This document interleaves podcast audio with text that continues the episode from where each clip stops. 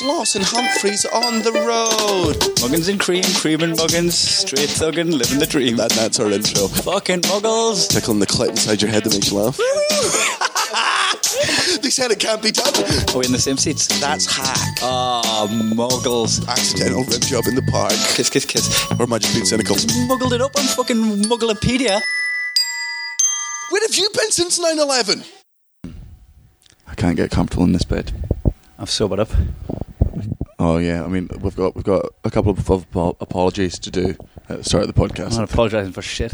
I mean, I was on awesome form. You definitely. I mean, I haven't listened to it back. I'm scared, but I felt like I was on great form. There seems to be an ongoing theme, and I'm thankful that some people have pointed out to us over the last couple of podcasts that I have been coming out with zingers that you have just been either ignoring or not understanding until like 3 days later. I've overlooked a couple. There's a couple. One Cody pointed out was when you called when I was talking about doing parkour to get away from people when I was a kid, and you went parkour. Yep. And I just brushed over it completely. It's a great joke. And then when I was uploading one the other day, we were talking about eyes being self-cleaning and dogs' bums being self-cleaning, and I mentioned vaginas were self-cleaning, and then if you went, and if they're not, I'll clean them. Yep. We're just fucking zinger. But I just ignored the shit out of you. It just makes it feel like I'm having a bad gig and you're knocking my confidence, and then I'm less confident in future gags. I always laugh at your fucking shit jokes. I've just got a zinger filter, haven't I? No. It's good. It's absolute shit. Also, obviously, last podcast we were fucking hammered, so some of it was unintelligible. I also... I love that you were actually really hammered during that podcast, but then you were still the rock. You were still the rock, because I'd been drinking since 12 in the day on a free bar, and then you come to join me from 5, so you'd still been doing a good 10 hours drinking. Mm-hmm. But I was just drunk before we even met up. Yeah. So we got absolutely smashed, and then I made something that's come back to not really bite me in the ass, but I've made a lot of enemies by claiming that Prosecco... it's for muggles. Yeah, what were you thinking? Well, you know what? So said Natalie. You're just playing the heel. You're just playing the bad guy. You've watched enough wrestling to realise that there's a market for a bad guy. Yeah, I'd like to take this opportunity to apologise to absolutely fucking no one. I absolutely stand by it.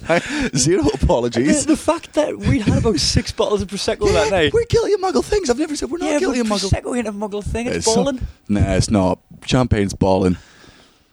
Prosecco's if you're just like, oh, I like the fizz in my juice, like sparkling water. Oh man, it flows so well. Flows like Jay-Z in the booth. I'm going to acknowledge that bad one. You keep ignoring my zingers. I will point out every terrible fucking joke you make during this podcast and make you explain it piece by piece. You're not going to have much work to do. Tell you that. So we're sat in your bird's room. Yep, we're sat in Natalie's bed right now where the magic happens. I mean, fucking magic. This is Call me the wizard. I can make a rabbit appear. A rampant rabbit which she needs after you fucked her. That was a joke. Yeah, and I was explaining it better. Oh God. No, it could have been easily been you pull it rabbits out of Natalie's vagina. I don't know what your kinky sex life is. Well, you're in the room where it happens. Just smell up, sniff up. Imagine it. Isn't it the squeaky bed? Oh, it's awful. And that's the bathroom where you got absolutely... Just stop squeaking the bed. It wasn't the squeaky when she bought it. That's what I'm saying. Something's been going down when I'm away. Not always, yeah. Going through that. Last night, or the night before, you accidentally slammed your girlfriend in one of the funniest ways. We were gigging in... Bristol, and we drove all the way back down to London and got into your girlfriend's flat. It was like 3 a.m, and we wanted to be quiet when we came in because we're respectful. We should work in the morning too. Yeah, so we open the front door, and it's a very squeaky front door. So like you open it up, and the door just goes like the loudest fucking squeak. And I'm like, oh God, that was loud. And then you, for some reason, thought it was your girlfriend saying hello. So you leaned to her bedroom and was like, yeah, baby, it's just us. And then the door shut again, made the exact same horrible screeching sound. And you were like, yeah, baby, I'll be through in 2 seconds. I'm just going to get a drink. Like 100% sincere. Like you're like, oh, she's so sweet when she's tired. That's the noise you would make, right? If you just heard the door and some bumping around like, what's that? Yeah, but that wasn't even the noise. It was a horrific Like, it says volumes of what you feel about. Man, I have stood at that squeaky door for hours before, just putting the world to rights. Just thinking it's Natalie just chatting away. Man, I've booked holidays.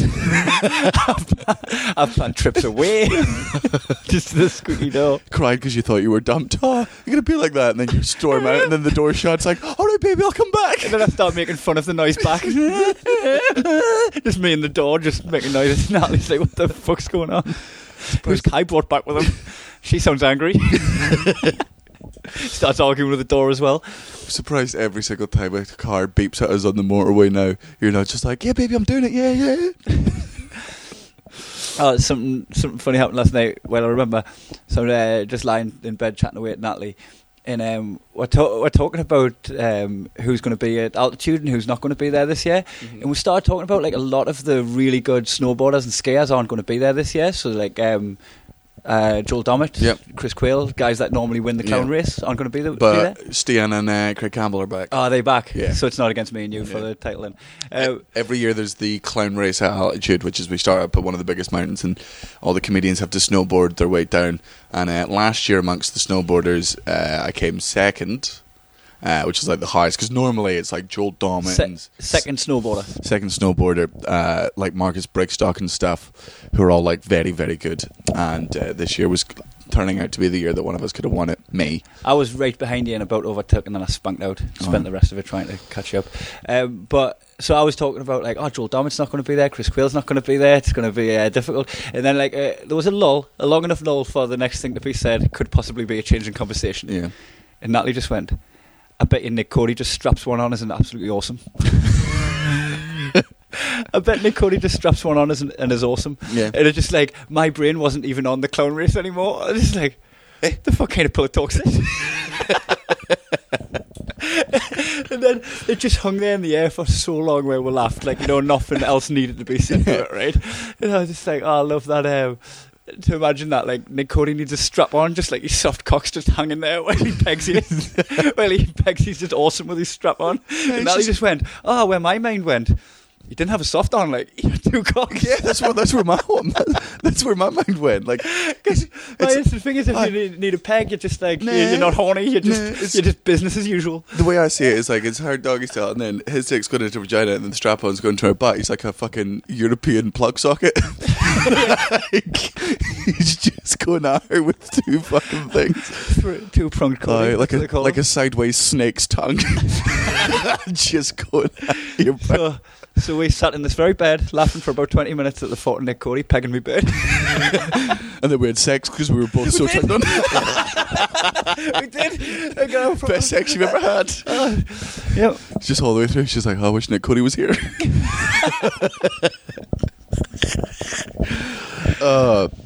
Speaking of, just very quickly, we mentioned Nick Cody a lot on this podcast.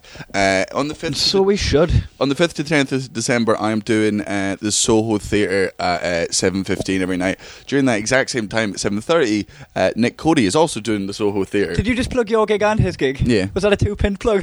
Yeah. Speaking of 2-pin plugs, see, if I was you, I would have just went, yeah, so me and Cody, see how nice that was that I laughed at your joke. Yeah, thanks, so, man. Yeah, you're welcome. Fucking didn't take much, did it? Watch and learn. Needy. Me and Cody are doing the Soho Theatre Run at the same time, and if you like my stand-up, and you've never seen Nick Cody before, I cannot recommend it enough. He's genuinely one of my all-time favourites. I reckon in 10-15 years he will be like the Bill Burr of my generation. Grade. Yeah, easily. And so you guys are on at different times. Yeah, same time? Rooms. Yeah, at different times though. Could you make a night of it? No. Like, what? You have to go to yours one day and his another. Yeah, come to mine on Monday. Run, right? Yeah. So you can. We're on all from the Monday through to Saturday. So you should definitely come see this or come see us in Altitude. And I'm going to be going to see Matilda on the 6th. If you want to come watch me, watch that. I'm going to the theatre. Oh, you fucking love it. Is it a musical, Matilda? I think it is, isn't it? Yeah, Tim Minchin wrote it. What did he? Tim Minchin did the music, so apparently it's fucking spectacular. Oh, Matilda. Matilda, use my mind. I don't know what it is. I use my mind to move some things. No, it's just like Matilda, she was kind of like Magneto, but just less of a cunt. Shows you the difference between when women get superpowers and men get them. Yeah, she used her powers for good, right? Oh, she's just like, I've got magical powers. I'm just going to give that boy some cake, and I'm going to fuck over that teacher that's been a dick to everyone. Magneto's like, fuck right. Mrs. Trunchbull, I've got bigger fish to fry. I'm going full Holocaust.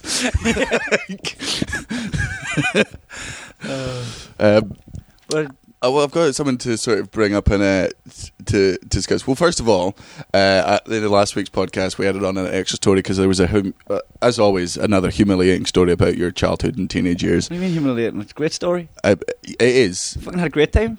What, throwing your shoes across the room and not getting... It's a mad night. It's been a mad night. like when Stanley had his whitey. Oh, yeah. A good time.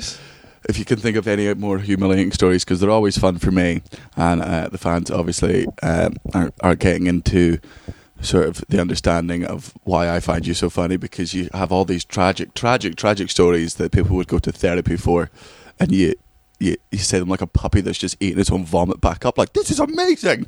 Like, so do you want us to just pull in? No, just have a think. They come up naturally. Yeah, they come up naturally. I've got a really good story from my Dubai trip. That is, it doesn't. I'm not the victim in this story, so. Well, that's not funny then. But I went to Dubai to do a corporate gig for a bunch of Geordies. So you know the Dubai Marathon. Yeah, that is orchestrated essentially by the people that do the Great North Run. Mm. So it's all a bunch of Geordies that go. Now I was out in Dubai doing some gigs, and a guy that books does a lot of stuff to do with the press for the marathon asked me if I would come out and entertain these guys in January. So I went back a couple of months later, out in January for the Dubai Marathon, so that I could do an impromptu gig. I was a surprise for them. They didn't know I was going to be there. They just have a meal at the end, and they're going, oh, we've brought a Geordie comedian along. He's going to entertain you, right? It's got the ingredients, actually, of a terrible gig, right? Yes. You'll agree? Yeah. And bear in mind, it's outdoors as well. Yeah, it's an audience that don't expect a comedian. They're not wanting a comedian. They're just having dinner with their pals. Aye, and then all of a sudden, hey, look at this dipshit that you don't know. Oh, listen to him. Aye. You're outdoors. There's no PA system. I'm just doing a loud talk at somebody else's dinner, right? But last is a fee. I mentioned a fee. They said yes, and I was like, I could have went higher.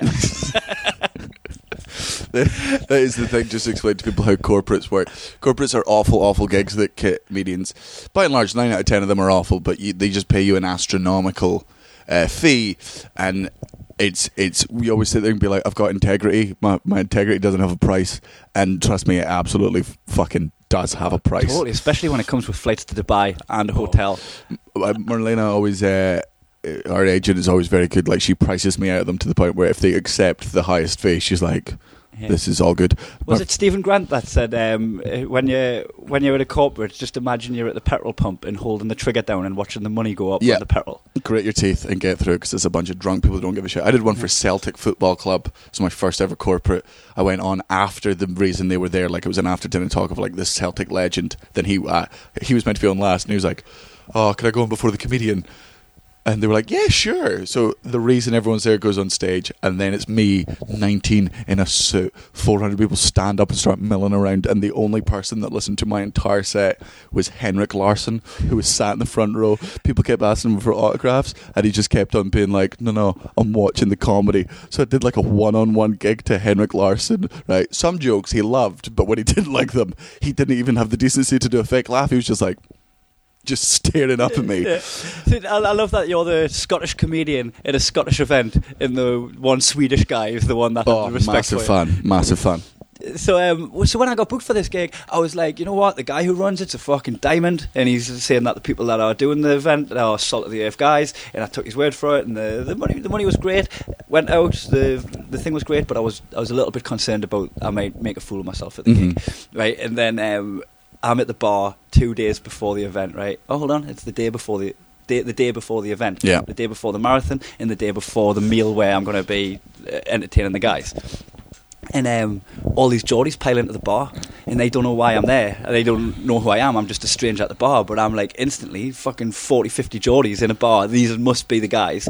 So you start a fight. Who I'm going to be entertaining. And then one of them come to the bar to buy a drink, fucking recognised us, right? And he was like, are you Kai Humphreys? And I was like, oh, fuck, I'm in the middle of a... different country. I've been recognised for my comedy, right? And I was like, yeah. And I was like really pleased because I'd been recognised for my stand-up. And he went, yeah, you used to work at Concordia Leisure Centre. I used to work there as well before you started. But so this guy used to work at Concordia Leisure Centre before I went, and when he told me his name, Andy Laidler, I was like, oh fuck, I remember people talking about Andy Laidler. Never worked with him, but he was there. And then somebody else come along, they worked with my brother on the roads because highway maintenance, there's a lot of the highway guys over. So I got integrated into this group, but not as a comedian. And then one of them clicked on, aren't you a comedian now? And I was like, yep. And they were like, what are you doing in Dubai in January? And I just went, oh, I know your boss. And I just made up, I managed to keep the undercover thing going. Told them that I was just on a holiday, because in January we've worked, like, done a lot of work over December. January's a little bit of time off. Your boss hooked us up with a cheap deal on the hotel because it's the one that they're using for the marathon. Blah, blah, blah. Spun a yarn. Ended up fucking staying out with these guys. Got absolutely fucking shit-faced with them all night, right? Absolutely slaughtered. The next morning, I was meant to do the 4K fun run as part of, like, a little press package to do with the marathon. Do the 4K fun run and do an interview with I think it was ITV, actually. Do something with the press for the website. Yeah. Afterwards, the interview. I slept in for the fun run, and they rang us up saying, "Are you ready for your interview now?" And I went, I'm not even there. I didn't do the fun run. They were like, oh, the story's been picked up. They're going to run it. You've let me down. And proper guilt it is, right? And I was like, oh, fuck, well, I'll get there now. I'll just get a sweat on. I don't need to do the run. I just need to have a sweat on. And they were like, would you do that? And I was like, yeah, sure. So I got in a taxi. So you lied about charity? Hungover as fuck, right? Hungover as fuck. Turned up, right? Got a lanyard put around my neck. Got a number put on us. I'm in my shorts and t-shirt, and then I got brought up to the press office, and then just put your own nipple tape on you. Put nipple tape on. I put one of them nose bands on, like Robbie Fowler used to wear. Just looked the part, right?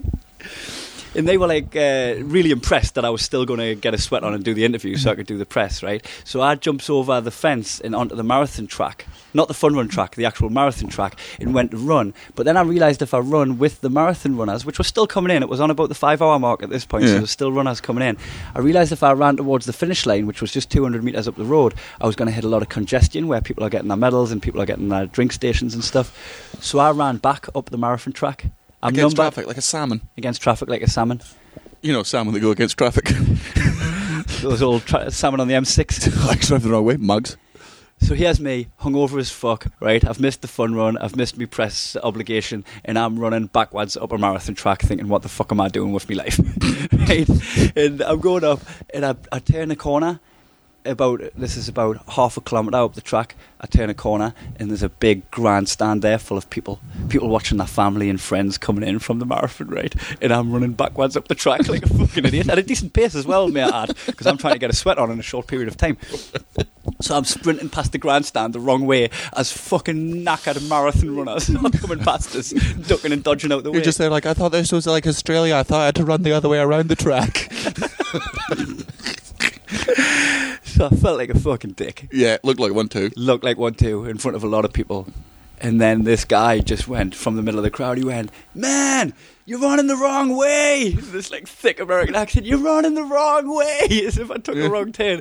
And I know what I should have done is turn to this man who was in the middle of a lot of people and just go, what are you like? I'm not doing the run. Yeah. Blah, blah, blah. It would have been difficult to explain. Yeah. I looked like I should have been doing the run, right? And all of this is going through my head. And I just went, fuck! And just screamed fuck at the top of my lungs in the middle of the track, turned on a sixpence and sprinted in the correct direction in front of this grandstand full of people. And I'm just there amused with myself. I don't know if they get that I'd done a joke, I don't know if they do it. All I knew is people laughed. He was American, he definitely did not get the joke. I'd give the world a lot of laughter. I fucking killed with that gag. I don't know if they knew it was a gag or whether they thought I was a dick, but joke's a joke. It landed. Right, so I'm amused with myself. I'm looking forward to telling the people in the press office what's just happened. I've got a little anecdote from the morning. You know, I was in bed fucking 30 minutes ago. Now I've got a nice anecdote. Wasn't over. I gets up to the press office, which I said is 200 metres away from the final. A lot of the staff that were there, whatever they were doing, like catering the event or working in the press office, you know, people with high visibility jackets on, were lining the fences all the way to the thing and started encouraging us. Go on, you're nearly there. They didn't know my predicament either. They just saw a guy fucking running at a decent pace 5 hours into a marathon. So God knows, they must have thought I was saving myself. And like, I've just got this burst of pace right at the end of the marathon. They're like, go on, you're nearly there, like fucking leaning right over the fence. You start running it backwards just to show off. I couldn't let them down, man. I couldn't let them down. Yeah, but you already have twice. The fucking Chariots of Fire was playing in my head. I mean, that wasn't Chariots of Fire, but sure. Oh no! Do you want us to keep going? Sure. So this is playing in my head now. I've got all the support from the crowd. The finish line. The finish line's in sight.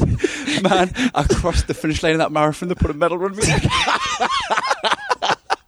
They put a fucking medal around my neck. They give us a bag with goodies in. I've got a t-shirt. I've got some water. I mean, I haven't got that anymore. I got that down as I was knackered.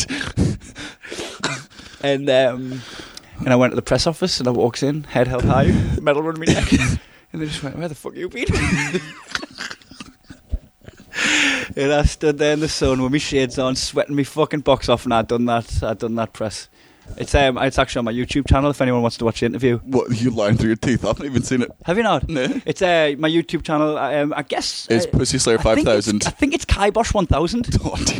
Kaibosh 1,000. Do you remember when you started comedy, Marlena made you change your email because you still had your one when you were a teenager? Kai for real 2002. Kai for real 2002 and 4 with the number 4. I was for real. People can't handle the truth. But why 2002? Is that just when you made it up? That was when I'd done the thing, yeah. That's when I lost my virginity. So yeah, Kai for real 2002. That was my... It was actually like all my Facebook and Twitter and shit. Oh. I mean, you're a bad person. I'm not. I just adapt and... I mean... I just adapt to what's in front of us. Nah, I mean, know? So did the Italians during World War II. That doesn't make them good. I slept in and I was meant to do the press and I managed to still fulfil my obligation. I mean... Oh, can I tell you as well? So after the... I'm trying to work out the chronological order of all of this because there was a point as well. I think it was 2 days after the run that I ended up doing the gig. It wasn't the night of the run, obviously, because they still had a lot of deconstruction to do. The gig was 2 days later because the next day I went and played golf with them because they... What, started at the fucking 18th hole? So I'd had such a good night with the boys that got us so fucking drunk that I couldn't do the fun run. And then because they heard about the story of how I patched it back together, like I ended up like really good pals with them and having a good laugh with them. I got invited to play golf with them, and the whole time they are just telling me stories about each other, and they're fucking really fucking funny guys that were giving us like solid stories. Yeah. You know how someone tells you, oh, you want to hear this about my pal, and you never do. Get this in one of your skits. Yeah. It's normally something fucking muggly. These were telling us like legit funny things, and the whole time they didn't know I was going to do the gig, and I just wrote shit down on each of them, and the gig just become a roast. Oh, and I just made the full thing a roast about them. So you half-arsed the marathon and you half-arsed the gig. It saved the gig. Oh, you're a bad person. How am I a bad person? You're a terrible person. Yeah. Think about what you done to Gene in last week's episode. That was last week's episode. Think about what you said about Prosecco. I stand by that one. You fucking cold-blooded monster. No. Right, well, that brings us perfectly into our next game, the I Love You Pat, which is on tour. Obviously we never fight, we're not fighters, but that's because we've always had this thing of like, there's stuff that pisses you off about me and there's loads of stuff that pisses me off about you, but the thing is we never get into the fights because we both know each other's got so much ammunition on each other, so it's like, you do this, yeah, well you do this and you do this and you do this, and we're just like, well, let's just keep being annoying to each other and not mention it. But sometimes, remember that one time where we snapped at each other and it was in Ljubljana, and I had lost my toothbrush, and we didn't have enough of a turnaround to get to the gig, and my mouth just felt fucking like someone had died in there, and like a ton of spunk. My mouth tasted like I'd been fucking blozzing hardcore. Nick Cody and a strap on. Homeless people. Right? I felt like I'd been blozzing homeless people for days, and I'm at the gig, and then I'm having a little complaint about my plight, and Tin, the guy who was running the gig, said, I've got a little bit of mouthwash left. Yeah. And he gives it, and it was like the tiniest bit of mouthwash. Yeah. And then when I went to the bathroom, you didn't know I'd had that conversation. You didn't know I picked up the mouthwash. You grabbed it out my hand and went, what's this? Yeah. But you were just being inquisitive. Yeah, but I got territorial, like, trying to steal my mouthwash. Because you just hold this little bottle. I'm like, is that like a tiny little shot bottle? Because like we're in Ljubljana, they like shots. So I'm like, what's this little adorable thing? I like, fucking got my ear bitten off. And I scurried into the corner. My precious. Like, you're trying to steal my mouthwash. Yeah. And you're like, I only want to know what it was. And you fucking stormed off. And I'm just there with my mouthwash just... swilling my mouth, just fucking eyeballing the mirror, and he's a fucking cunt trying to steal my mouthwash. Danny's just walking away, and he's a fucking cunt. I only wanted to know what it was. Like, we're probably snapping at each other. And then I was just like, I was genuinely mad at you, but I thought, you know what, I'm going to make him laugh. And I come back in, and I just stood next to you for a bit and let the silence hang there, and I just went, sorry for snapping at you before about the mouthwash.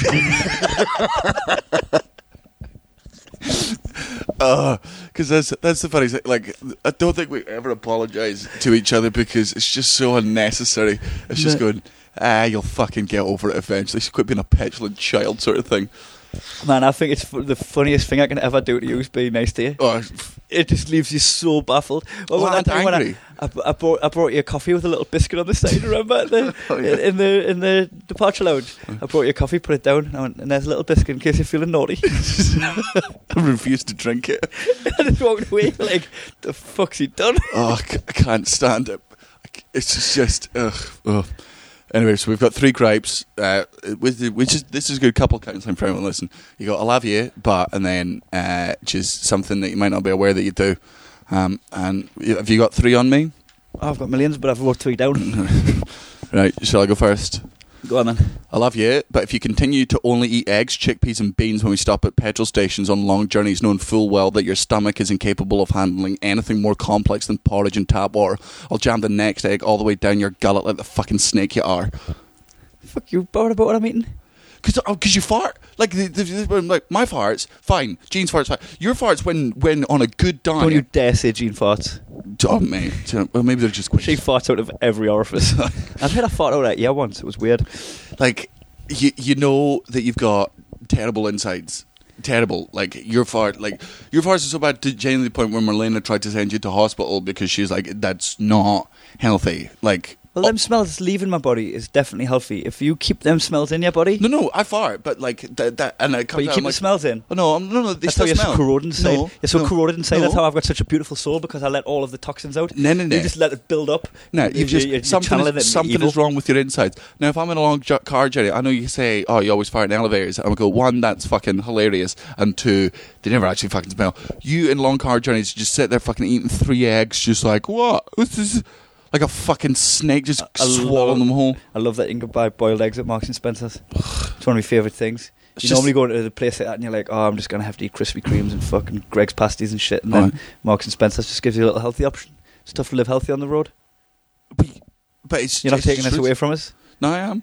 I'm not trying to take it away. I'm just telling you the repercussions. Well, you know what?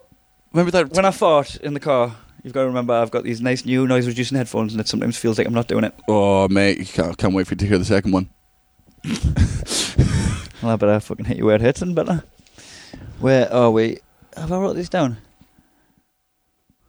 I love you, but if you start road rage again, just because I've got your back, you're spending the rest of the journey in the boot. Man, yesterday, someone indicated to get in, and you let them in. But then you held up a middle finger. It was a perfect transaction. No, that one. No. You held up your middle finger until they noticed. Yeah. And I was like, you're not going to be the one dealing with that. I know. What a prick. No, it's not my problem. Dick move. And we've always said this, you know, if someone indicates that's in front of you, that's an indicator. Yeah. They are not indicating what they're going to do. They're not asking permission. It's not a permissioner. I fully agree with that. Like, if I'm indicating, I'm getting in that, like especially if you're merging... It's called an indicator, not an ask permissioner. Like, that's what's bad. He did not. He did that. The reason he was getting a middle finger, because despite he indicated, the reason everyone was in that lane, it was that thing of like, they're closing that lane. He knew that lane was going to. He knew for weeks that was closed, and then came down, just stuck his nose in, and I'm just like, there you go. That's for you, and there's one for your wife. Yeah, but it's what you sticking your middle finger up with people when we're in the car is like you going to the roulette table with my chips, and just gambling with my money. But I'm confident in you. Like I don't know if we've told the story in the podcast. We've definitely told it on tour, but there was that time in Leicester where the guy honked at me because I hadn't moved off. Like, it was literally the millisecond the thing turned orange, and traffic light. Yeah, traffic light turned orange, and I rolled down the window and I gave him the finger. And then we drove around the corner, and he got out of his car. And when I just seen he was getting out of his car, and I got terrified, you got out of the car, took off your watch, pointed at him, and just went, "Get back in your car before I fucking steal it." But if anything, this is your problem, because this is a precedent you've set for. And I do agree sometimes, like, because I'm not a fighter. and I've never been in fights, and that's I've grown up knowing how to talk my way out of fights. It's like going, oh, I'm not an arsonist, but I like throwing matches. I like throwing lit matches, but I'm not an arsonist. I do, though. But yeah, but because you're a firefighter. Do you remember? Because sometimes I'll admit, like, I get a bit too cocky with you. Do you remember that time in Dundee at the fucking casino? Yes. So this is a couple of years ago. We're in Dundee now. I've got two friends up there. Was Fraser not up there? No. What were Jordan Morris? No, it was Joanne and her flatmate. Oh yeah. So we went to get drinks because it was like lights. So we went to the casino, and in the casino there was a restaurant. Sorry, I was thinking of a different event. Yeah. So there was a queue to the restaurant, and it's like 3 a.m. in a casino, but we just want somewhere to sit down and get some food. And there's like three people in front of us are like two girls. And they were at the show that night, and they were like, "Oh, you guys are out drinking." We're like, "Yeah." And the two guys behind them weren't at the show, and they're like, "Who's that?" And they're like, "Oh, those are like really famous comedians." And the guys immediately, their ego's been bruised. They're like, "No, we've never heard of them. We've never heard of them." Yeah, they started probably Morgan were, Alfan were. Yeah, and it was like, "Oh yeah, no, we've never heard of you." I'm like, "Well, that's understandable. That's fine." And the guys are like, "You should just get straight and go down the front and start being like to women, like these guys are celebrities." I'm like, "No, that's absolutely not how this works. Yeah. I will wait in the queue." But because they've now done this on my behalf. Like, the guys are like, "Oh, you think you can just do that?" I'm like, "No, literally none of this was..." Yeah, they treated us like we were being divas, but we were just fucking trying to pacify the attention that we're getting. Just trying to live my life. So they were like, "Do you want to come in?" I'm like, "No, let everyone else go in. Like, that's not how this works." So everyone got into the restaurant. We're sat down, and with us and Joanna and our mate, and the two girls are sort of still talking, and the guys are sat at the table beside the girls. And the guys are just being dicks. They're shouting stuff. They're loudly talking about me and stuff. And I'm getting more and more wound up because I'm just trying to live my life. You can see that I'm getting frustrated, and you're just like, "Do you want me to go and kick their fucking heads in?" And I was like, no, let's just leave a bit. And it's about 20 to 25 minutes of them doing this. We've done something really passive-aggressive, wasn't it? Yeah, no. So basically at one point I finally snapped, but I went, "Just cover me." And I went up to the girls because they were sat at the table beside them. I was like, "Would you girls like a photo?" And they were like, "Oh yeah, we'd love one." So I gave you the camera, their camera, to take the photo. I pushed the guys' meals to the other side of their table, sat down on their table, started eating their chips from their fucking plate, and they were there. And one of them stood up, and Kai went, "Just basically sit back down before I put that plate through your fucking head." And I sat on that table for 5 minutes, ate their food, didn't. And yeah, that was an absolutely cunty thing to do, but I was drunk in the morning, you were there to protect me, and these guys had been solid pricks for about 30 minutes. I do like the situation. I always find these situations amusing because I know I'm not the hardest man in the world. I know there's a lot of people that listen to this podcast that you could beat us in a fight. You don't like. I'm not that tough, but in those situations, my heart rate doesn't raise the slightest bit. Like, you know how like even before a gig when you first start off as a comedian, your heart rate goes up. You're a little bit like that nervous tension. Anytime I feel a fight's about to break off, my heart goes because I'm like, "Oh God, I don't know what to do in this situation." I don't get a scrap of that. Like, I don't get any of that like kind of fear that comes with a conflict. So even though I am fully aware that a lot of people could probably beat us in a fight, like I'm also aware that I'm not. They might get bored punching you. I'm not that fazed by conflict. But that's the thing though, is I'm like that and kind of use it to your... Not too often. It only happens about once or twice a year. Normally when I'm drunk, but that's the precedent you set. I am like those gobby girlfriends that just shout at people, and the boyfriend's just there being like, "I'm the one that's going to get in the fight." Yeah. I'm absolutely her. I'm carrying my high heels, being like, "You don't know me, bitch. You fucking just I'm fucking." You're like, "Just get in the car, get in the taxi, get in the fucking taxi." Jesus Christ! And it's just the inconvenience that would come with it. Right. And as well, I can't empathise with your road rage. You get mad on the road for things that wouldn't even be on my radar. It's because you don't pay attention. I'm just so placid when it comes to people not letting you out or someone like cutting in front of you. I'll just shrug and just go, "Well." Yeah, but you and I are very different drivers. I want to get to the destination, and you do 50 on motorways. Yeah, that's because one of us has been through a car window. I've been in a car crash, but it wasn't my fault. I've been through a car window before, and it's, I'm not keen to do it again. I'm never in a hurry on the road since that. Pussy. I'm scared of fights, but you're scared of car crashes, you fucking wimp. Like I said, it's just an inconvenience. Yeah. You just have to deal with all the fucking admin, administration, the insurance, the stitches. I love you, but if you continue to incorrectly assume that noise-cancelling headphones work two ways and blare your Harry Potter book at what I can only assume is 1,000 decibels in your ears so that everyone else can hear it like an angst-ridden champ on a fucking bus, I'll piss on everything you love, and then you'll have to have an awkward conversation with Natalie about why I didn't piss on her. Can other people hear it? Constantly. Honest? You've got, it's so loud. It's so loud. Oh. You've got it on full fucking blast. Oh, because I actually do put it on full blast. Full blast. Because like I'll be on a plane and people are chatting and fucking babies crying and stuff, and I just go zoop, and I'm just in my old. It was like the time you got bored in the cinema and you put it on, and the guy in front of us was turning around and being like, "Are you playing fucking a book on your fucking iPhone out loud?" I mean, that what I'd go to say, that was dog shit. It was, but you still don't get to ruin the experience for other people. What was it? Shame the Devil. God. It was something I'd never even heard of. It was Alexander Skarsgård and that like cop one. I can't remember what the fuck it was called, but it was shite. Yeah, so I put my book on. Right, what's your next one? I'm really annoyed about that because that's a fucking worthy thing to be annoyed at. Yeah. That I was making people hear my music. Yeah. I just didn't know that was happening. I thought it did work both ways. No, it doesn't. Fuck. And everyone can hear it. The other thing as well is I understand this is something that everyone does it, but it's like it's like being in an airport with your dad, because I understand it cancels. So you clearly lose register of how loud your voice is, but I'll be standing right beside you at the fucking carousel for the fucking luggage to come, and you'll just go, "Who's meeting us here?" And I'm like, I'm right beside you. When are we being met? And I'm like, I'm hungry. Do you need to pee? I need to pee. And I'm like, he's not autistic. He's not. He's just wearing headphones. You fucking muck. Natalie was saying that. I'm like, that special boy off There's Something About Mary. Yeah, yep. The brother that wears the headphones. Right. Great headphones though. Bose QC 35s. Definitely worthy purchase. Just a little plug there. On a commission. I love you, but if you don't start using P's and Q's with people in the service industry, I'm going to take a shit in your soup myself. Oh, yeah. You have got terrible manners. Why? How? When? I don't think you've ever said please when ordering a meal. I don't think you've ever said thank you when it arrives, and you'll eyeball the waitress the minute you've had the last morsel so that the bill arrives. Yeah. Oh. You're just not a person. No, they're not a person. I disagree. You're having a transaction with a machine and you look at them like it's saying loading when they're busy. I'll disagree. I do say thank you. I definitely say thank you, but I just... I'll absolutely say thank you. I'll disagree with that. I probably don't say please, and that's just because I'm like... Like, what... Because you're a robot. Like, you don't say please and thank you to a cash point, but they still do the same thing. It's like you think, well, why do I need to cater for your ego for you to serve my meal? Why, but that's just a person that's at work. Just say please to them. Yeah. You're still asking them to do something for you, and they're doing something for you. So just showing a little bit of gratitude verbally. But I'm paying them.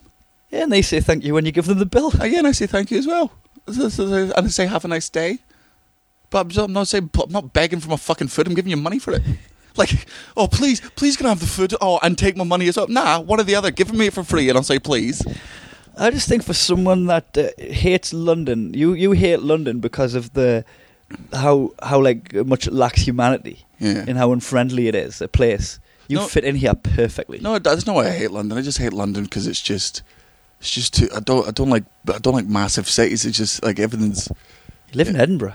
Yeah, it's not a massive city though. It's the capital. Yeah, London has the population of the whole of Scotland, more than the population of the whole of Scotland. Yes, I suppose it's that. Oh yeah, if you want to bring facts. But you know, if you walk down fucking the main street, it's going to be just as dense. But there's also sometimes, like for me, and again we've discussed this, the amount of restaurants we go to. Sometimes I don't want human interaction. Like I've had so much during the day, and sometimes I. The reason I do it, and although it does come across as rude, because if you're too nice, then they stay for an extra 5 minutes. Like, I don't want to have a conversation with you. Hi, how's your day? None of your fucking business. None of your business how my day is. Like, I came in here for a meal. Like, we are in a bizarre situation when we go to a restaurant, it's out of necessity. We would really much rather just be in the kitchen alone, fucking buttering a slice of bread to make a sandwich. Yeah, we can't do that. We can't. Because, like, there is so many times, like, constantly, because you've just got to be on and, you know... I'll admit sometimes friendliness takes me effort. Like when we do the hugs and stuff after the fucking show, like that's a lot of high energy keeping, because I've got rest and bitch face constantly, so I've got to counteract that rest and bitch face for like an hour for, and even though that is a very real thing as well, because you are that disposition if you don't want to say please and thank you, you just want to be very fucking mechanical about every transaction, because you realise that you've got a profile and these people are like buying tickets to see you. You actually fucking have to switch it on for them. I do, and I'm like, oh, this guy's a fucking animal. He's a fake cunt. Because I feel like with people who've come to the show and stuff, no matter how fucking tired I am, they've been excited about this for weeks. They put the effort of, like, I've met people who I really liked, and they were just sort of, they brushed me off in the same way that I might brush off waitresses, and I wanted. Like, did you not watch the Hound from Game of Thrones brush someone off? You were about to approach him for a photo, and then someone asked him for a photo. Yeah, and he shunned them. Oh yeah, he was in an airport, and admittedly we had a delayed flight, and he landed in Edinburgh. Someone was like, "Can I get a photo?" And he was like, "No," and just stormed off. And I was like, and I fully understood where he was coming from, but like he didn't have to look at the guy's face after he left. Yeah. So I was just like, that's why I always make sure. Like Gene always says, whenever I'm drunk or shit faced, if I'm out in a club or whatever, and even if I'm angry, me and her have been like having arguments, and if someone goes, "Are you Daniel Sloss?" I'll just suddenly go, "Yeah, hey, how you doing?" Yeah, because you instantly protect your rep. Well, you put the rep protection defense on. But it's not even. Whereas when you're just in your day-to-day life, like what happens if the person that you stick the middle finger up looks and goes, "Ah, oh, I fucking love Daniel Sloss. Why is he being a dick?" Well, no. Oh, man, I've been to 6 of his shows. He always takes a photo with us. Now he's giving us a middle finger because I indicated him. That guy was a dick. That guy was like, I would have, because I'm also the thing, like, I'll have a confrontation with you and then sort it out with you. Like, if you got your gripes with me, I'll have my gripes with you. You're not an enemy for life. It was like that Twitter fucking spat we had the other day with that guy. I was horrible to him, he was horrible to me. We got through it together, and then we ended it sort of amicably. Yeah. I've always got that thing of like confrontation, I'll stay with it till the end. I'm always just scared of like, if you turn this into a fucking fight, we can solve this, like, man. Yeah. But I just, like, it's my same thing with taxi drivers. How's your day? None of your goddamn business. Like, I didn't get in here for a fucking conversation. Yeah, I think that is just a side effect of being road weary. I think if your experience with taxis was just every now and again, you need it to get somewhere. Yeah, but the fact that you're in taxis a lot, you just kind of want, and the fact that you're in restaurants a lot, you just want to get your head down, have your meal, and not have to deal with people. Yeah, I've been on the road, I've not been on my phone, I want to catch up on my emails, I want to fucking, I've got like so many WhatsApp notifications today. Yeah. Hey, so can I talk you through our specials? Nope. No, you can't. Like, I'm sorry, I'm just not, I'm not in the mood. A lot of the trimmings that make a restaurant good for like a person that'll just go casually as an event are things that really start grinding you when you're just trying to eat. Yeah. Right. I love you, but if you take my iPhone off charge when it's not done charging, I'll beat you into a coma, and when the doctor says he only has a 7% chance of dying, I'll pull the plug, because apparently that's fucking acceptable now. Should I tell you my very valid argument with this? It's your charger. It's my fucking charger, dude. If I'm on 9% and you're on 54 on my charger, fucking rules better off. But I would argue that has only been true. And I honestly don't mind sharing my charger, to the point that I bought this battery pack specifically because it had 2 USBs on, so that you could use it too. But you fucking just unplug mine still. Yeah. Racy. Huh? Racy. Because I've got that shitty thing now with the iPhone. I think you had it a couple of iPhones ago. You know, when it just goes from 30 to be like, I'm dead now. Oh, it's the worst. I'm dead now. Bye. And you're like, no, you're on 30. He's like, nah, dead. So it's at the stage where I just have to fucking constantly have it on charge. And admittedly, yeah, I do take your one, and it has been in the past 2 weeks because I've lost my chargers. I've been using yours, but I would argue that historically we're probably even for it. Nah, I'm not. I'm normally pretty solid with chargers. We're like, I'll check the charger. I think you were on like 54 when you had a little spat your dummy the other day. Because that means it's only on 21. And as well, you've lost so much this tour. Oh, Jesus. You've lost so much this tour, but every time I think I've lost something, you act like I'm being a dick. Mm. So, like, there's been a couple of occasions where I thought I've lost my passport. Do you know, the other day, I had this house upside down because I'd lost my passport. Was it in your pocket? I'm doing my visa registration, right? I've got all my visa papers down on the table. I've got my laptop down. I'm going through all the thing. It asks for my passport number. And then I'm looking all over the house. I ended up taking every cushion off every couch, right, and stacking them up just so that I could get down every crevice of the couch. I had the fucking house upside down, right?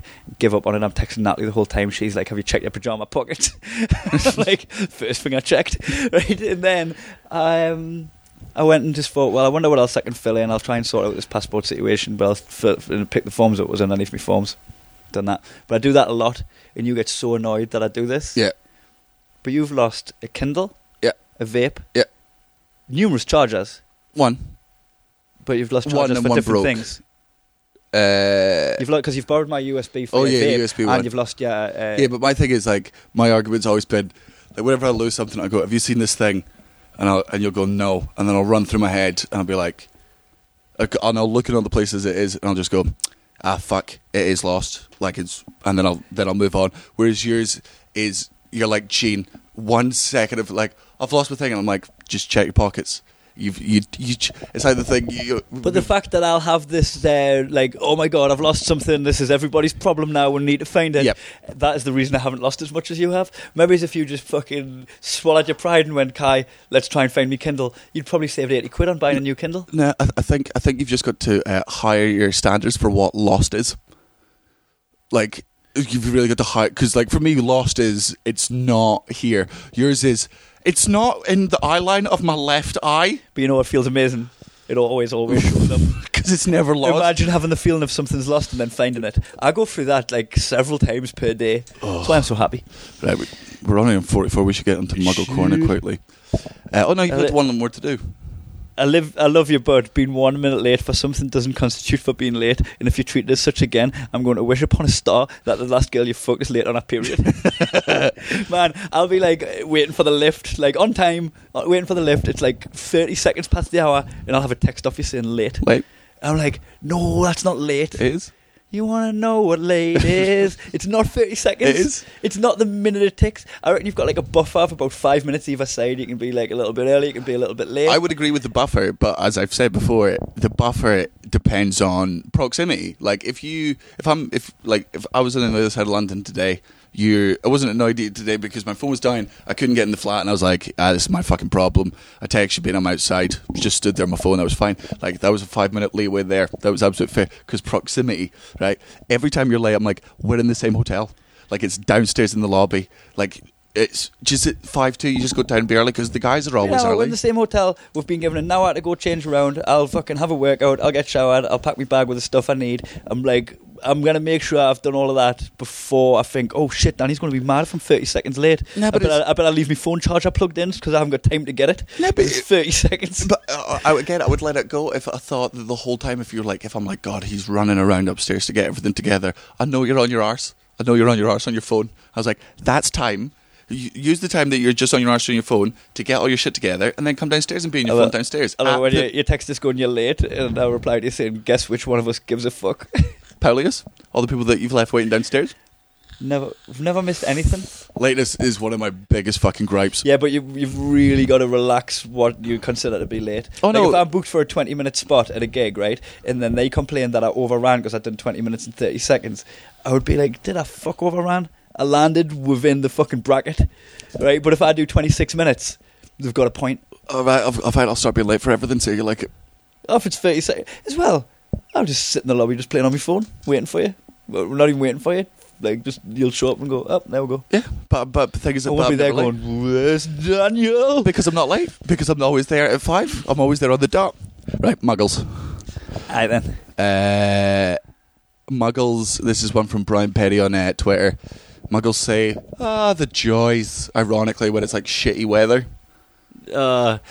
Like, what's that? That's got to have a broader classification. Because that is, like, that's a trait of something. Yeah. What is it? The joys. Just like... It's like shit sarcasm when something's blatantly shit. Like, sarcasm is, don't get me wrong, it's very funny, but it's got to be a bit more cleverer than, like, oh, nice weather for ducks. Yeah. Like, it's... Oh, the joys. Oh, yeah.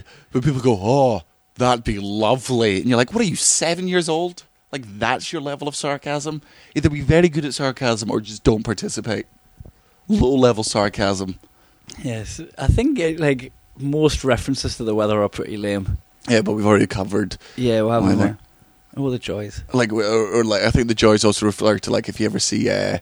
whenever a kid's thrown off a fucking tantrum in a supermarket, they'll be like, the joys of children. Yeah. Don't just sort your kid out. Don't have. Oh, there was a guy brought a child in swimming when I worked at the swimming pool. I was a lifeguard, right? And the child must have been about 2 years old and toddled all the way around the outside of the pool, and he kept going to pick stuff up that he wasn't allowed to, like, you know, like the lifeguard boys and the ropes and stuff. He was going to play with them, and the dad's like near him and like telling him not to, but like not grabbing his kid and like moving him. And he'd done a full lap of the pool following this toddler, and I'm watching this fucking shit dad all the way around the pool. And then he looked up at me and went, "Never have kids." And I felt like grabbing him by the face and go, "Speak for your fucking self, you daft cunt."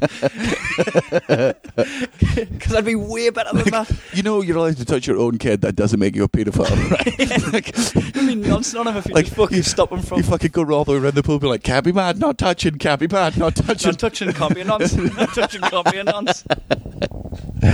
All the joys of parenting. Alright, so all the joys. Alright, Lola. Oh, I'm having a good time, but I'm not. Alright. That's what this thing. Oh, I'm announcing to the world that I'm not having a good time, but I'm pretending I am. I'm having a good time because I'm a brave old sowl.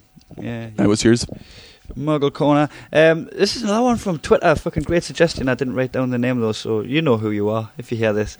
It's the people that post a Facebook status with a picture of an Xbox game like FIFA or Call of Duty alongside a letter off their girlfriend saying, "There's beers in the fridge, I'm going to be in the room, staying out the way, enjoy playing the FIFA," and all that. Like, ah, you pair of fucking muggles. One, first scenario, your girlfriend didn't do that and you're trying to project like she did so that you get some shares on Facebook. Yep, absolutely. Right? Yep. Two, stop celebrating not being whipped. It should be expected. Yeah. It should be expected not to be whipped. Like, "Oh, my girlfriend let me play FIFA and bought me a drink." Oh, your life sounds amazing. Just play FIFA if you want. Get a drink if you want. Fuck, she can do the same. If she wants to play FIFA and get a drink, tell her to knock herself out. You saw two people who fucking discussed this a million times. Stop being fucking whipped and celebrating not being whipped. Yeah, yeah, just, yeah, it's bragging about lowest level expectations. Like, "No, I came home and the boy had cooked me dinner because I was stressed at work." Boy did good. Yeah, boy did, yeah. You're there to amplify each other's lives. You're there to make each other's lives better. That's what the fucking bond is. That's what the relationship is. You're making her life better. She's making your life better. And if you're not making each other's lives better, what the fuck are you doing? Like, why are you showing it off? Yep, I fully agree. So, like, thank you for that suggestion. I'm glad we got to deconstruct it, because even when I read that, I was like, that is muggly, but there's something more than that, and it is that celebration of not being whipped. Yeah. It is that, like, you've got a routine about your friend having a garage, and he's like, "Oh, this is where I go to get away." And you're like, "Get away from, like, she's giving me my man cave." Yeah, she's giving me a place where I can call my own. I'm like, you should be able to call it all your own and hers. It's got a beer fridge in the garage. She's got a fucking fridge in the house. Like, yeah, it's just the territorial stuff, and like, oh, it's like the people that go, "Yeah, I might come out very loud, got to get permission from the last." No, you don't. No, you do not. Go out, be your own fucking person. Yeah. I also should explain to, just in case anyone hasn't listened to this before, Muggle Corner very quickly is when, as you've just heard, we discuss muggly, plain things that boring people do. Behaviour patterns that are common, that are a common thread, and you see them around, and you look at it and go, that needs fixing. Yeah, you get annoyed, but you can't remember, you can't really work out why. We work out why you're annoyed by it, and if everyone's guilty of them, as we've discussed, we're guilty of a lot of things. You have to go stand in Muggle Corner for 30 seconds. And none of this makes you a bad person. You're just slipping. If anything, you're slipping into some patterns that you could probably do without. This is one from Twitter as well. I cannot remember your name. Sosbay is adults who, and she admitted to being guilty of this, so that's a good, again, another good sign, aware of your own muggliness. Adults who buy, like, Happy Meals or Kinder Eggs. Like, just... And no, I don't do either of these things, but it's totally that. It's just one of those little. It's another. Oh, I'm quirky. I'm ironic. You're just being cool. Like, oh yeah, I just love the toys. No, you don't. No, that's you are. You don't love the toys. You love that. Yeah, the idea of being perceived as loving the toys. Yeah, the toys don't bring you any joy. People thinking you love toys brings you joy. Oh, you're like, yeah, and you lie in bed being like, oh. Everyone thinks I love Kinder Eggs. Oh, they might be gifts. It's my thing. They think I'm like a child. They probably all talk about how adorable I am. Cookie. I just quirky. I'm like Phoebe from Friends. If you have any trait that is like Phoebe from Friends, get in the corner for the rest of your life until you starve to death. So this one It was suggested on Twitter, but it's been on my mind and I've been wanting to bring this up, and I think I'm going to meet some resistance, probably a similar resistance to you get from trying to put Prosecco in Muggle Corner. Where it belongs. But I think Christmas is like a big, like almost like a Muggle immunity blanket. Mm. Like, just because you say it's Christmas, everyone's just like, right, let's crank up the Muggle. Oh, I absolutely. Pulling on matching jumpers and shit and just like getting excited over adverts. And I think it, because you hate Christmas. You're a proper Grinch. I think so. You're a proper Grinch. I like the idea of everyone's got time off, we can do stuff. I think the whole corporate side of it's took over. I think I like Christmas. I feel like you're just getting... magic. If it was there, the magic has been sucked out of Christmas. See, I feel you. I feel like you're just getting the corporate side of Christmas, because I agree with you fully. There's so many things where it is a Muggle immunity blanket where I'll sit there in a fucking Christmas. I'll sit there in a fucking Christmas. You'll pull a cracker. You'll read out the joke. Oh, I'll sip my hot chocolate. We'll play party games. But the whole time there, I'm like, this is full muggly. But I'm there with like, it's my family, it's my mum, my dad, my brothers, Gene. There's my extended family, all my aunts and uncles. The people that you don't spend time with all year round because you've got nothing in common. No. You can see them any day. No, not with this job. No. This is true. Definitely. It is right. Everyone's got time off work. Yeah, there's absolutely... Like, me and my family get together about 3 times a year, and all those other things are equally... Like, we celebrate Easter, but we're not celebrating Easter. We're just like... Kids are on holidays. People have time off work. Now we can do this fucking thing together. It is cool that everyone gets time off together. I do like that. I just feel like it's... Oh, I love the Christmas tree. Yeah. I love the songs. Every year, me and Gene put up the Christmas trees. We sit there drinking hot chocolate, watching the Santa Claus with Tim Allen, seen it 1,000 times. Being it when it's cosy, when it's snowing outside. Oh, mate. I love it. Let the Muggle wash over me. It is ultimate Muggle is Christmas, but it's acceptable. Yeah, you've got Muggle immunity over Christmas. I do agree. I think it is a time when just don't stand in the corner for celebrating Christmas. Yeah. Like, unless you believe in Jesus, to bring this up and say, "Oh, if you celebrate Christmas, you're a Muggle." I am getting practically everyone. Oh yeah, everyone. Like it's just even people of different religions celebrate Christmas because they've got time off at the same time as everybody else. So. What I'm saying is, you don't stand in the corner. Celebrate Christmas, right? But understand it is super muggly. You saying like being like, you're always like, yeah, but why do you celebrate Christmas? You're not even religious. You have sex and you're not trying to have kids. Like, it can be fun without the intention. Like, it's such a... if I'm not allowed to celebrate Christmas... If Christmas give me an orgasm, I wouldn't give a fuck about the religion. Like, but that's what it is. I'm trying for orgasms. Nah. It's like, I'm not doing it for the original thing. I just enjoy the whole thing of it. Like, it is... I'm very happy with that analogy, actually. Yeah, it is good. Like, nobody's having sex to have kids. Well, I mean, some people are, but they're all muggles.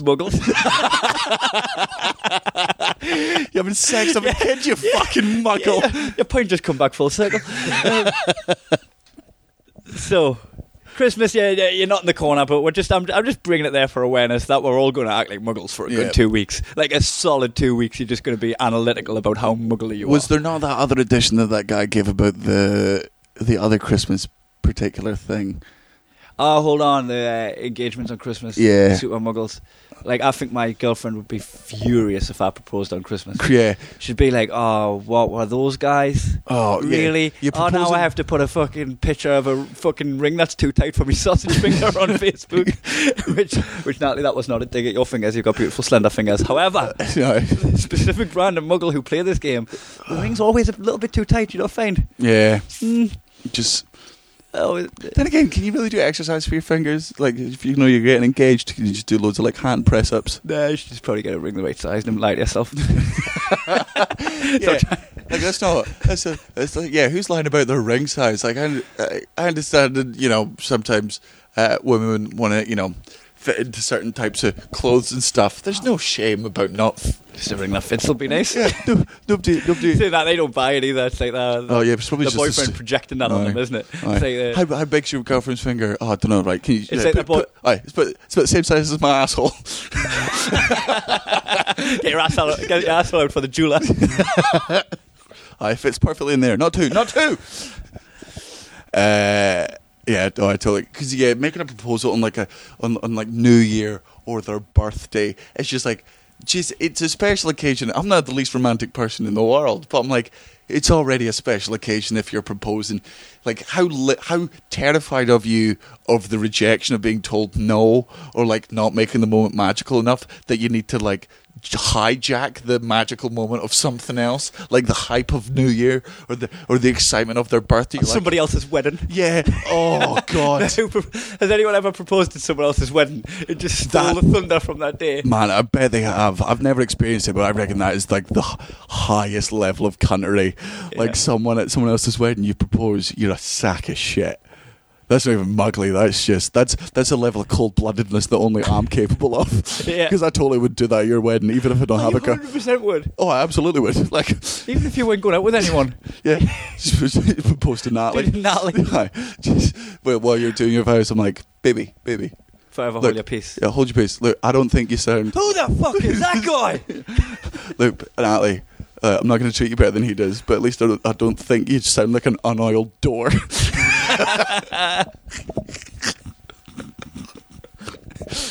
Like when you're having sex on this bed and it's squeaking, do you just think it's Natalie making all the noise? Dirty talk. Talking dirty to me, yeah? Squeaky bed. Oh, right. It's just like a dog's chew toy. Down there. You know what I mean?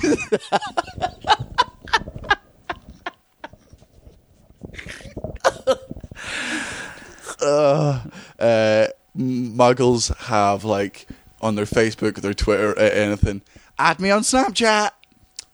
Like, it's on Tinder. You know, you're not on Tinder, but like in the bios, I like funny bios. Like, you didn't just like your face and you get that across, but if you can make me laugh in your bio, I'm like, there you go, good, you got a good personality. My sign, I will instantly say, no matter how hot you are, if you have your Snapchat thing in Tinder, I'm like, muggle as fuck. Like, that's a form of interaction you want to have with someone. You don't want to talk to them. You want to send 10-second videos of you looking like a fucking dog with roses on your head. Like, that's your selling point. That you're like, oh, how cool is that? It's ridiculous. Snapchat, I deleted that anyway because it was so fucking muggly. Because I kept sending you dick pics. Because Grant McHenry, one of our friends, kept sending us pictures of his beer. like, I want to see a beer. He just took up some of my day with a picture of a pint. Yeah, you fucking muggle. One of my friends, Sarah, who I love dearly, I had to delete her on Snapchat just because it'd be like she'd be about to go out for a jog, and she'd be like, "Just going for a jog." I didn't ask. Yeah, a lot of that. I felt like I was being forced into people's lives. Were like the real ultra muggle stuff of like meals, pints, gym workouts, all that shit. And also because there was some girls who I used to bump uglies with. Because by that I mean they were ugly and you used to bump them. Yeah, they used to send us like fucking naughty pictures on Snapchat, and I felt like it was inappropriate. I've got a girlfriend. Right. I was just like, every now and again, I'd just be uploading a picture of someone in their underwear. And I'm not flattering myself and thinking that was just for me. Yeah, I think they were like super posers that were like sending a blanket to a lot of people. Yeah. You know, like the proper posy photos. Because, you know, when you go with a girl, when you're single, you go with a girl that's a model. But by model, I mean knows a guy with a camera in a garage. Like an open spot model. Yeah. So they're like super posers. And I was getting like super poser photos in underwear. And I was like, yeah. I'm getting like muggle stuff and I'm getting inappropriate photos. I should probably get rid of. See, that's why I still, people will be like, why don't you just delete Snapchat? I'm like, because I'm not in a relationship and I don't mind those inappropriate photos every now and again. Oh, yeah, I mean, I still fucking screenshotted them and sent them to you. You know, I give them to someone that can use them. Someone lonely. Someone lonely might like these photos, not Bosh. Just to clarify, Natalie, that is not true. I'll just dig Kai out of this massive grave he's dug himself. What's your final one? That's not true. The photos I was getting on Snapchat. No, you didn't send them to me. Oh, no, I didn't. Yeah, that's the bit I was true. You dragged us both down screaming into a bit, but there was no punchline, so it just sounded like an admission. I was like, hold on. You've shot the bottom in this ship and you're kicking my bucket away. Oh, no, I was just trying to make you out to be lonely that you need naked photos to get through the evenings. I do, and if you want to send me naked photos, add me on Snapchat. You can work out what my name is on Snapchat. Pussy Galore 420. So we're running short on time now. I don't think this needs much discussion. It's quite an obvious one, but muggles fall for clickbait. Oh, you'll not believe what happens next. I don't give a fuck what happens next. Yeah. I can see the sponsored. I can see the word sponsored underneath it. I can see the photo is fucking ambiguous. Who the fuck is... Oh, you've got me here. You've piqued my interest. It's a cliffhanger of an advert, this one. What does happen next? How about the curse? Could it be clickbait? This guy sits in a bath of chili. What happens next will surprise you. does he sit in the bath of jelly and it's unpleasant? Yeah, yeah. It's like all clickbait feels like a child who's like, you know, when children try to tell you interesting stories. And so, you never could guess what happened at school today. So we were there, and there was a hedgehog outside, and did someone pick up the hedgehog? No, because there's a hedgehog. The teacher told us not to touch the hedgehog, right? But I wanted to touch it. Did you just tell me if you touched the hedgehog? So me and James, and his mum just let him touch hedgehogs, and I'm not allowed to touch it. Did you touch the fucking hedgehog? Tell me what happened next. Yeah, touch the hedgehog. Oh, well, you've wasted 5 minutes of my life with your shit. I remember there was one about Rihanna, like leaked photos of Rihanna that was clearly clickbait, but what it was doing is like fucking creating a virus on your Facebook so that like you reposted it, so anyone that reposted it, like you had to share it. Yeah. I think it was the fact that you had to share it so you could open it, and people wanted the pictures of Rihanna so bad that they were making a mug of themselves by sharing it. Oh, it's just like, it was just them marking them. They might as well just got a giant muggle stamp and put it on their fucking head. No, you can't even have a wank without catching a virus. Right, finally on to your dad jokes. Your dad cracked a great dad joke the other day. He was on loudspeaker in the car. Oh. I don't even think he knew he had an audience. It was just for you. It was a dad joke just for you. It was a properly good one. Yeah, it was driving the car, and we're renting a car that's got Bluetooth speaker. So he phones and it comes to the speaker. I'm like, hey dad. He's like, where are you? And I'm like, are you at home? And I was like, no, I'm driving to Bristol. Why? And he goes, there's loads of traffic in Edinburgh and I want to sit now. I was just going to come round to your house and just hang out for a bit. And I was like, nah, like I'm in Bristol and I'm not going to be home till Friday. And he's like, I don't think traffic's that bad. Proper good joke, Martin Sloss there. Right, your dad jokes. Well, I'm not holding back on you, Martin. Your dad wanks in his mittens before he wears them. Your dad sits on his left hand for 5 minutes, so when he picks his nose, it feels like someone else is doing it. Your dad's list of 3 celebrities he's allowed to cheat on your mum with are Lassie, Miss Pac-Man, and me. You? Yeah. Your dad plays Guitar Hero with a control pad. Your dad brushes his teeth with a toilet brush. Your dad's car has a choke. A what? A choke. For the revs on the engine, there's like a choke underneath. Oh, to make all the cool noises. Really old, right? Your dad's job is to clean the bottom of the swimming pool by licking it when it's full. Your dad sits on his cock for 5 minutes, so it feels like he's wanking someone else off. It's a good shout out to Martin. Your cock's big enough to sit on. When Kai wants to do that, he makes me sit in his lap.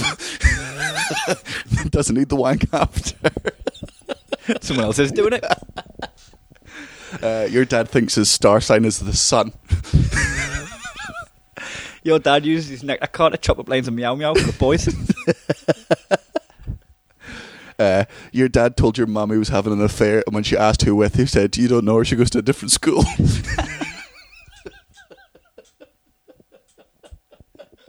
Your dad's a 2.4 and hot or not. Your dad straightens his pubes with an iron. A 7 iron.